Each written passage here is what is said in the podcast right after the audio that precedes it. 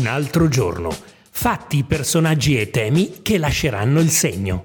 Con Marcella Cocchi. 4 luglio 2023. Il copione purtroppo si ripete con le stesse modalità. Le vittime sono prevalentemente persone anziane. Le truffe a loro danno avvengono di persona, per telefono, online. Il fenomeno è in aumento. L'ultimo caso è particolarmente significativo anche per il maxi importo che è stato sottratto a Roma a una coppia di 83 e 87 anni, un milione di euro. È con grande piacere, dopo un breve periodo di pausa, che torniamo oggi a un altro giorno, il podcast di attualità dal lunedì al venerdì di QN, il resto del Carlino, La Nazione, il giorno.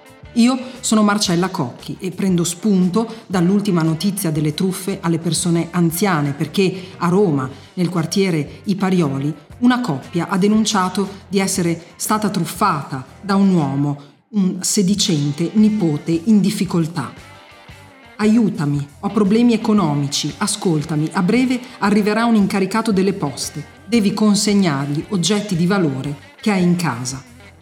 Questa la frase che ha poi dato origine a una truffa con questa cifra record eh, di cui dicevo prima. A stretto giro si è recato a casa degli ottantenni il componente una, della banda, non escluso che sia lo stesso della telefonata, che stavolta si è fu- finto funzionario delle poste. La donna allora gli ha consegnato una serie di orologi, gioielli, monete preziose, materiale che ha poi raccontato lei tra le lacrime agli agenti del commissariato di Villa Glori, si aggirerebbe intorno al milione di euro, cifra eh, incredibile per una singola truffa.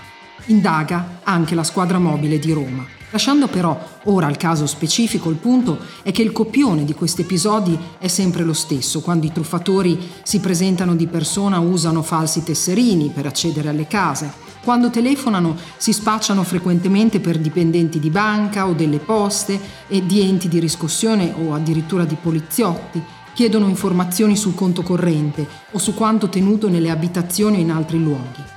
Quasi sempre il pretesto è un'emergenza che mette a rischio il patrimonio, oppure, come nel caso dei Parioli, un allarme legato a una persona conosciuta in difficoltà.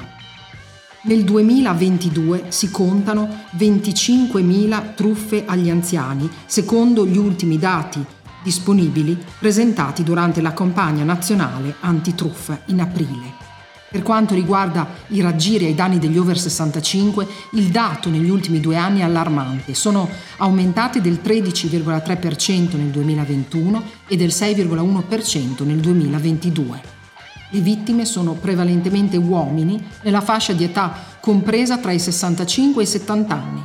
Il numero più elevato di vittime over 65 nel 2022 si è registrato in Lombardia, Lazio, Campania, Emilia-Romagna e Piemonte. Dietro questi colpi spesso si cela anche la criminalità organizzata che riesce ad attingere ai dati sensibili dei cittadini grazie ai quali costruire poi i profili delle potenziali vittime. Spesso per sventare una truffa basta in realtà davvero poco, ne abbiamo parlato con decine di anziani vittime di questi raggiri, alcuni hanno confessato di aver semplicemente dovuto dire eh, che stavano per telefonare al figlio, a un parente più giovane, altri hanno posto semplicemente una domanda come scusi ma lei di che banca è? Luigi Bovio, del Servizio Centrale Anticrimine della Polizia di Stato, ci dà il quadro.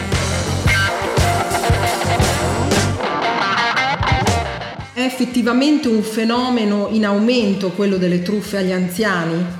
Guardi, noi stiamo riscontrando come Polizia di Stato effettivamente un aumento. Io mm, personalmente non sono in possesso dei dati complessivi riferiti anche alle altre forze però ecco, c'è una modalità che eh, pare essere sempre la stessa, un copione che sembra ripetersi in questo tipo di truffe, non è vero?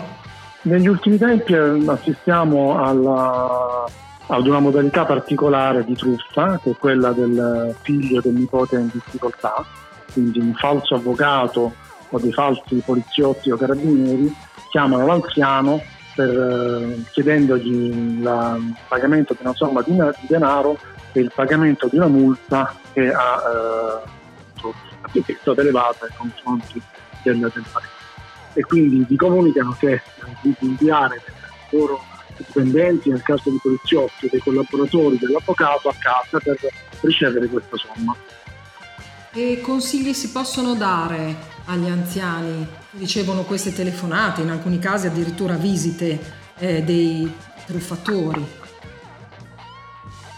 Allora, I consigli sono mai pagare eh, se, non è, se, non è, ben chiara la, la richiesta di pagamento da, eh, da, chi viene la richiesta di pagamento. Sicuramente le forze dell'ordine non richiedono pagamenti in, in contanti in, in, quel, in quel modo.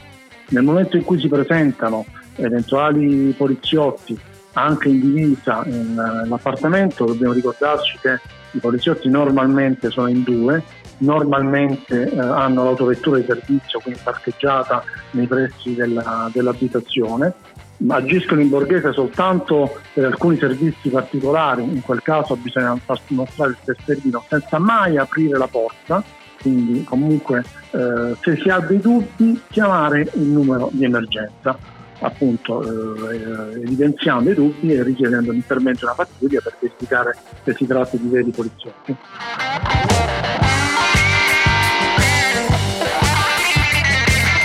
Grazie per l'ascolto, ci aggiorniamo domani con un altro giorno se vorrete ascoltare.